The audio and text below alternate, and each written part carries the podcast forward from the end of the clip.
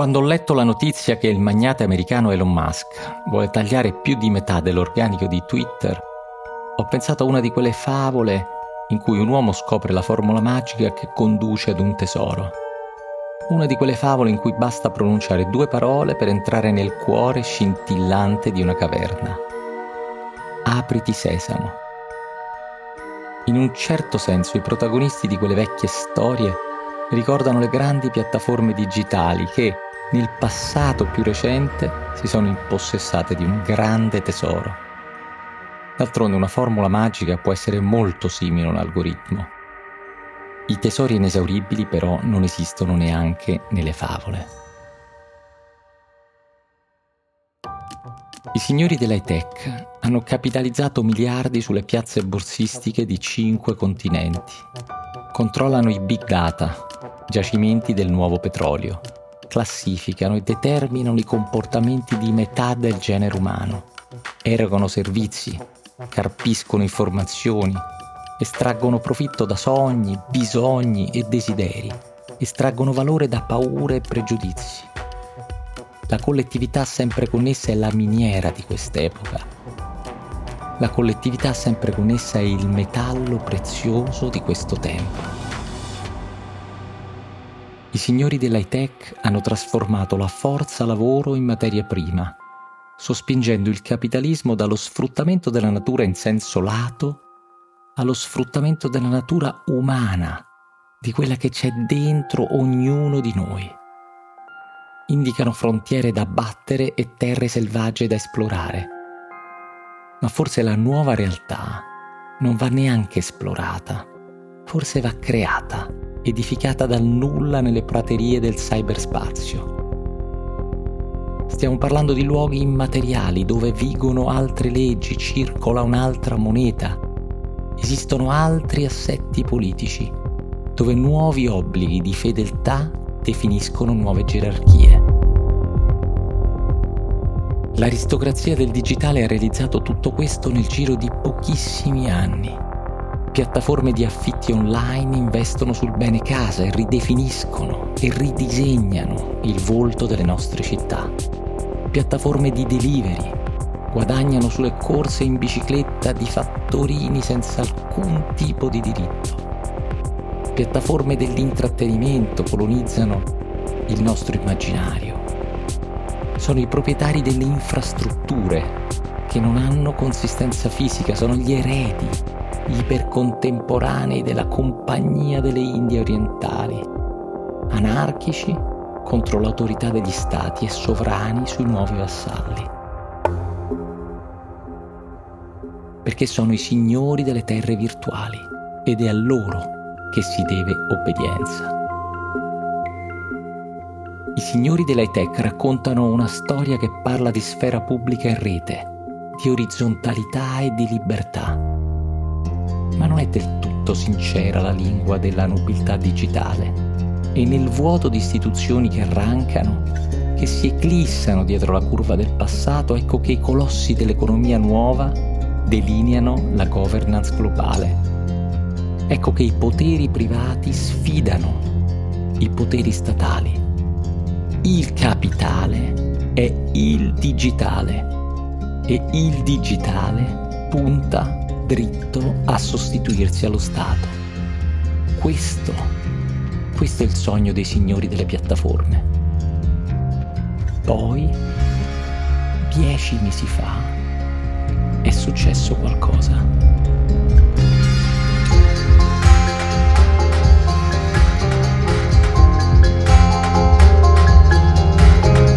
Sono Guido Brera e questo è un podcast di Cora Media.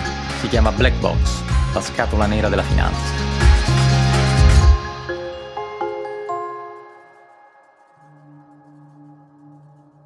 Fino a dieci mesi fa lo strapotere dei giganti tecnologici era uno dei maggiori problemi dei governi sul pianeta Terra. A Occidente come a Oriente, negli Stati Uniti come nella Repubblica Popolare Cinese. Le piattaforme funzionavano come feudi, come quelli che per secoli sono stati l'impalcatura del potere in Europa intorno ai quali ruotavano i privilegi dei signori, il benessere dei vassalli e la sottomissione di tutti gli altri. Questa era l'Europa del Medioevo. Invece i feudi contemporanei non si sono limitati a dominare il vecchio continente. Loro si sono presi il mondo intero. Negli ultimi dieci anni le piattaforme hanno stravolto il commercio facendo toccare a quel settore volumi di vendita impensabili. Negli ultimi dieci anni le piattaforme hanno sostituito milioni di piccoli negozi, riempiendo di camion le strade, riscrivendo le leggi della logistica e cambiando l'intero profilo delle città. Le consegne a domicilio nascondono costi però che ancora rimangono inespressi. Impongono un modello che rischia sempre più di erodere il cielo, la terra, il mare del pianeta, fino a colpire il mercato del lavoro e a cancellare i diritti. L'esistenza delle piattaforme dell'e-commerce è una preghiera esaudita al dio del consumo, è una spallata agli equilibri fragilissimi della terra merci insignificanti che potevano essere comprate al negozio sotto casa e senza costi occulti hanno preso ad attraversare il mondo come una fila di automobili all'ora di punta. In realtà in questi anni i colossi dell'e-commerce perdevano miliardi nelle consegne, ma ne rifacevano altrettanti con l'accumulo dei dati dei loro utenti occultare i costi per aumentare i volumi, aumentare i volumi per creare monopoli. Una formula semplice, che oggi ha perso magia e non spalanca più le porte con la stessa facilità di un tempo. Non dà più accesso alle ricchezze nascoste nella caverna della favola. Fino a dieci mesi fa, la crescita dei giganti del digitale pareva inarrestabile si estendevano sempre di più, uscivano addirittura dai confini virtuali per influenzare la vita economica del pianeta. Fino a dieci mesi fa il metaverso pareva destinato a diventare la nuova forma delle nostre vite. Vite digitalizzate, recintate all'interno di un contenitore virtuale. Poi, poi le cose sono cambiate. E il potere dei signori delle tech ha smesso di avanzare. Le loro terre virtuali, invece di espandersi, si ritirano e il pericolo che tanto assillava la politica perde sempre più forza. Come una palla lanciata in cielo, che prima costringe a schermare gli occhi per non restare accecati e poi si vede tornare giù. Oggi il dominio dell'aristocrazia digitale non sembra più minaccioso e per capire cos'è successo bisogna guardare lassù, bisogna accecarsi un po', perché la parabola discendente è cominciata all'apice del successo e i punti di forza si sono trasformati in debolezze. Bisogna guardare ai tesori dischiusi dal Covid come all'uomo che conosceva le parole magiche e poi guardare la combinazione della pandemia con la guerra e con le politiche monetarie espansive combinazione che ha trasformato l'apriti sesamo in una formula vuota. Il Covid. Il Covid ha aumentato utili e ricavi dei signori del digitale. La pandemia aveva decretato la fine del mondo reale a favore del virtuale. Non potevamo uscire di casa e i servizi di queste piattaforme sono venuti da noi, serrande chiuse e migliaia di fattorini a consegnare ogni cosa. Intanto i tassi di interesse erano a zero, dimenticati, lontani dalla superficie, sommersi nel buio. Un'anomalia, ma su quell'anomalia le piattaforme fondavano il loro modello di business. Ma il Covid è stato anche l'inizio della crisi, perché la grande accelerazione finanziaria dei giganti digitali si è tramutata in altro. La loro impressionante progressione ha creato le premesse per il loro declino attraverso una semplice concatenazione di cause ed effetti. L'enorme quantità di denaro ha riempito il mercato, ma ha anche favorito il ritorno di qualcosa che non si vedeva da tempo, il ritorno dell'inflazione. Il giro del vento ha sollevato un'onda inflattiva che ha sospinto all'insù quei tassi di interesse sommersi nel buio. E adesso che quei tassi si sono alzati con una rapidità feroce, le piattaforme sono nei guai e i loro flussi di cassa futuri non sono più così interessanti, il loro debito risulta sempre più pesante e le loro perdite rischiano di diventare zavorre. Ecco come la grande onda inflattiva sta colpendo i muraglioni che hanno governato per anni l'economia del mondo, quelli che hanno sorretto un modello troppo espansivo fino a renderlo tossico, inquinante, disuguale.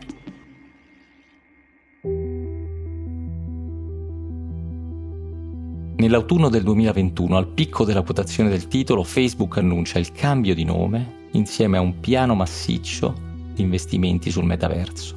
All'epoca, grazie all'effetto combinato della pandemia e dell'espansione monetaria, Facebook disponeva di una montagna di cash. Da allora, il titolo ha perso molto più della metà del suo valore, inceppando un meccanismo all'apparenza inattaccabile di crescita e investimenti, un meccanismo durato più di un decennio.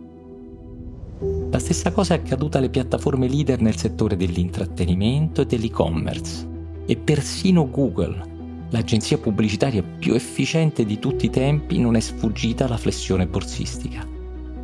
Così la Golden Age, l'età dell'oro delle grandi piattaforme, ha avuto una battuta d'arresto. I margini di guadagno si sono ridotti, i costi sono cresciuti e soprattutto col crollo delle quotazioni sul mercato le piattaforme perdono quella specie di moneta fittizia che hanno utilizzato per finanziare la crescita e sostenere le acquisizioni dei loro competitor.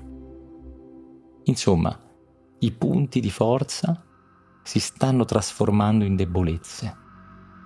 Intanto, un fantasma spezzava il dominio delle imprese tecnologiche e si muovevano compatte alla conquista del pianeta un fantasma che sembrava consegnato a un tempo lontano. Il fantasma dell'inflazione. Ma torniamo a Elon Musk. Torniamo al suo progetto di drastici tagli al personale di Twitter. I tecnofeudatari sono stati anche dei visionari. Sono partiti da un sogno e lo hanno trasformato in realtà lo hanno tradotto in aziende leggere come piume, eppure capaci di modellare le coscienze e perlustrare l'inconscio, in aziende tanto veloci quanto feroci nell'espandersi, in grado di sedurre persino la politica. Aziende che però a volte hanno anche tradito quelli che credevano in loro. Le piattaforme tecnologiche hanno due facce. Racchiudono in sé il fascino della visione insieme all'orrore dell'aggressività e a una volontà di potenza che non conosce limiti. È come se assomigliassero a una matriosca, dove la più grande ne custodisce una più piccola, che ne custodisce una ancora più piccola, e così via.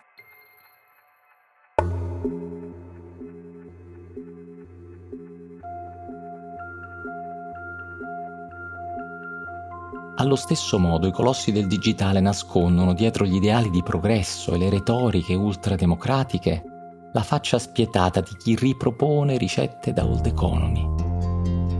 Nel momento in cui entrano nel pieno della loro maturità e conoscono quella che è una fase di flessione quasi fisiologica di ogni grande azienda, finiscono per riscoprire parole d'ordine antiche licenziamenti di massa e tagli spietati dei costi, folle corsa alla produttività competizione altrettanto folle al ribasso. È un circolo vizioso, è il dilemma di chi ha scoperto la formula magica per aprire ogni porta, ha trovato il tesoro e ora rischia di non investirlo nel progresso, ma nel più triste dei ritorni al passato.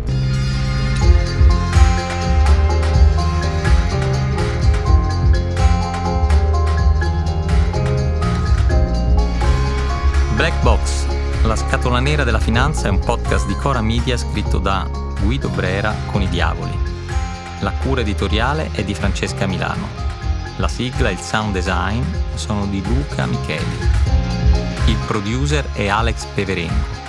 Il fonico di studio è Mattia Liciotti.